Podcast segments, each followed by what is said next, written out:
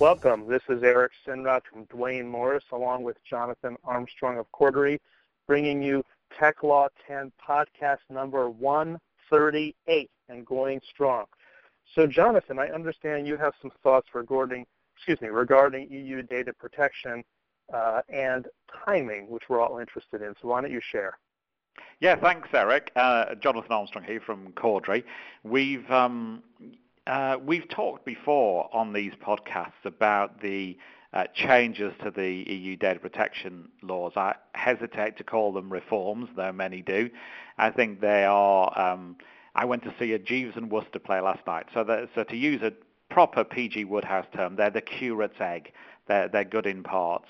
Um, but there's been some barbed criticism by some politicians, including one of those who proposed the changes, that, the, that there's a complete lack of progress or lack of vision in implementing these laws.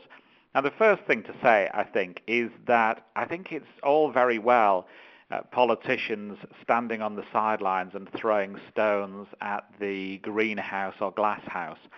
But I think in some respects, some of those politicians involved do need to shoulder part of the blame themselves whenever you're negotiating a contract, you know that if you send a completely one-sided draft to somebody, it takes longer than if you go for a halfway draft to start off with and one that's broadly acceptable to both parties. And that's the mistake, I think, that most, uh, that, that these very senior politicians made here, that they proposed what was a very one-sided draft to start off with and a draft that was likely never to have any friends.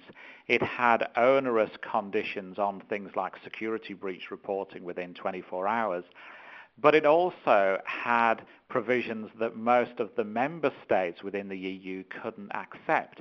For example, Germany was concerned about a complete uh, loss of sovereignty over data protection matters and riding roughshod over case law that their constitutional court had established over the years since the Second World War. And yet at the same time, other countries criticized the proposals for being pro-German, for adopting the German model of uh, a data protection officer, etc., etc.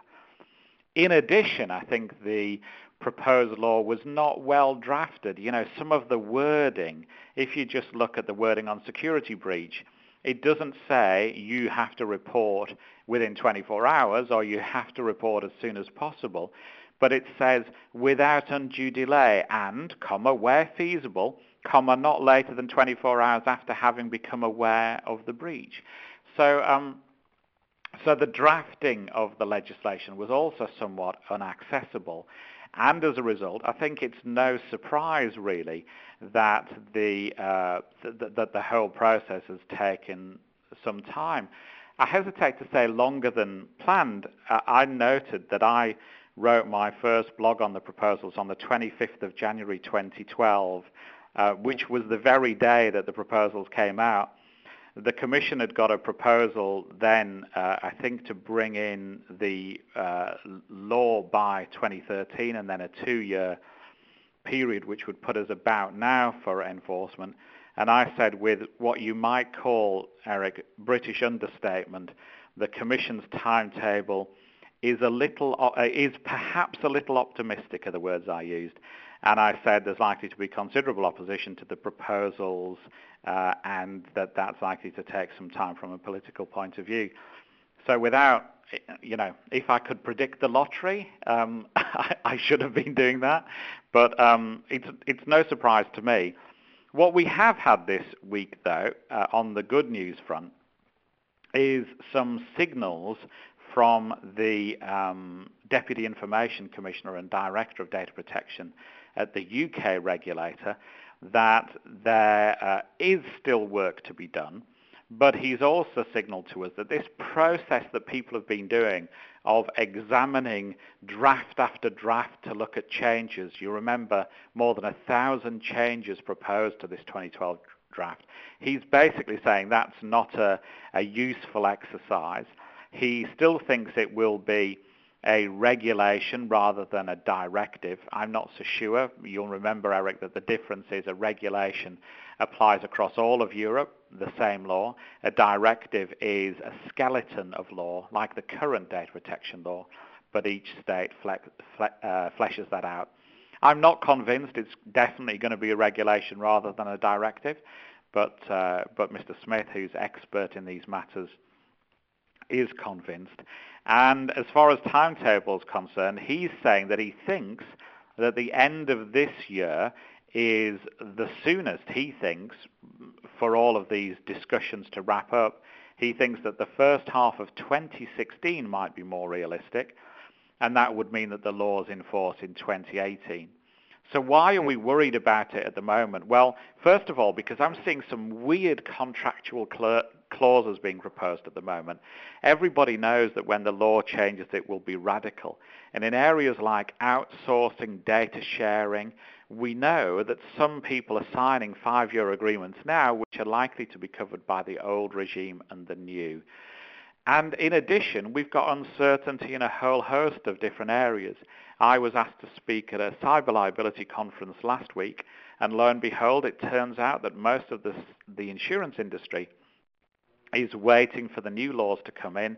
Why? Because then they'll have more certainty as to the volume of data breaches, and that will enable them to price premiums for policies more effectively in Europe. So there's an awful lot of people relying on the situation being resolved. My gut feel is, unfortunately, in the short term at least, they're going to be disappointed. I think we've got some better pointers now as to where the law will end up but uh, I, I, thought it was worth at least returning to this subject to give people the very latest state of play on what are likely to be revolutionary, not evolutionary, changes to data protection law across Europe. Well, Jonathan, that's a mouthful. Thank you for sharing. I must say, it does sound murky, and we don't have a crystal ball in this situation. And I'm, I'm hesitant to go to Las Vegas and place any wagers on the timing or the actual provisions that will go into place. I mean, don't you agree, though, this impacts not only those in Europe, but for example, it impacts us here in the United States because to the extent we have data flow back and forth between the EU mm-hmm. and the mm-hmm. States, we have to be mindful of what's going to be the law, correct? I think you're absolutely right, and we've already seen in cases like the right to be forgotten case that the that the judges in Europe are trying to extend jurisdiction to U.S. corporations whilst there's this uncertainty uh, period. And in some respects, there's an, at least an argument for saying that the new laws, which make it clear that any U.S. Uh, operation that targets consumers in, in, in Europe is in the regulations, is perhaps a more certain approach for many corporations rather than the are they, aren't they within mm-hmm. European mm-hmm. jurisdiction. Um, obviously, um, it's it's much more consequential under the new laws because any corporation, US or otherwise, under the proposals can be fined 2% of global annual turnover for breach. So that is significant, and obviously we know that a large proportion of those corporations that have been fined uh, throughout Europe so far are US owned rather than necessarily domestic businesses. So it absolutely has a significant impact on the US. Well, good. Well, thank you for sharing so much and for carrying the ball in this particular podcast. Folks, that was podcast 138. Don't you love it? So we'll be coming back at you soon with podcast 139. Somewhere along the line, hopefully Jonathan will revisit this issue once more with much more precision, not because he lacks precision, but the situation itself does.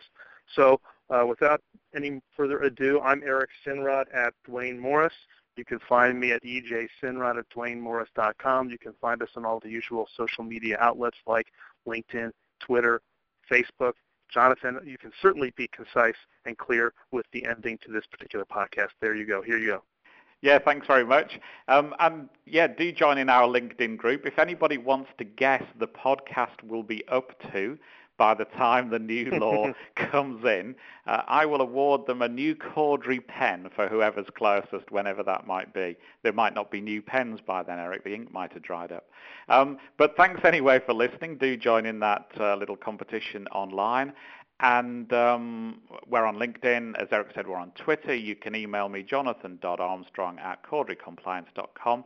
All that remains is to thank you for listening, and we'll speak to you again soon. Take care. Hasta la vista.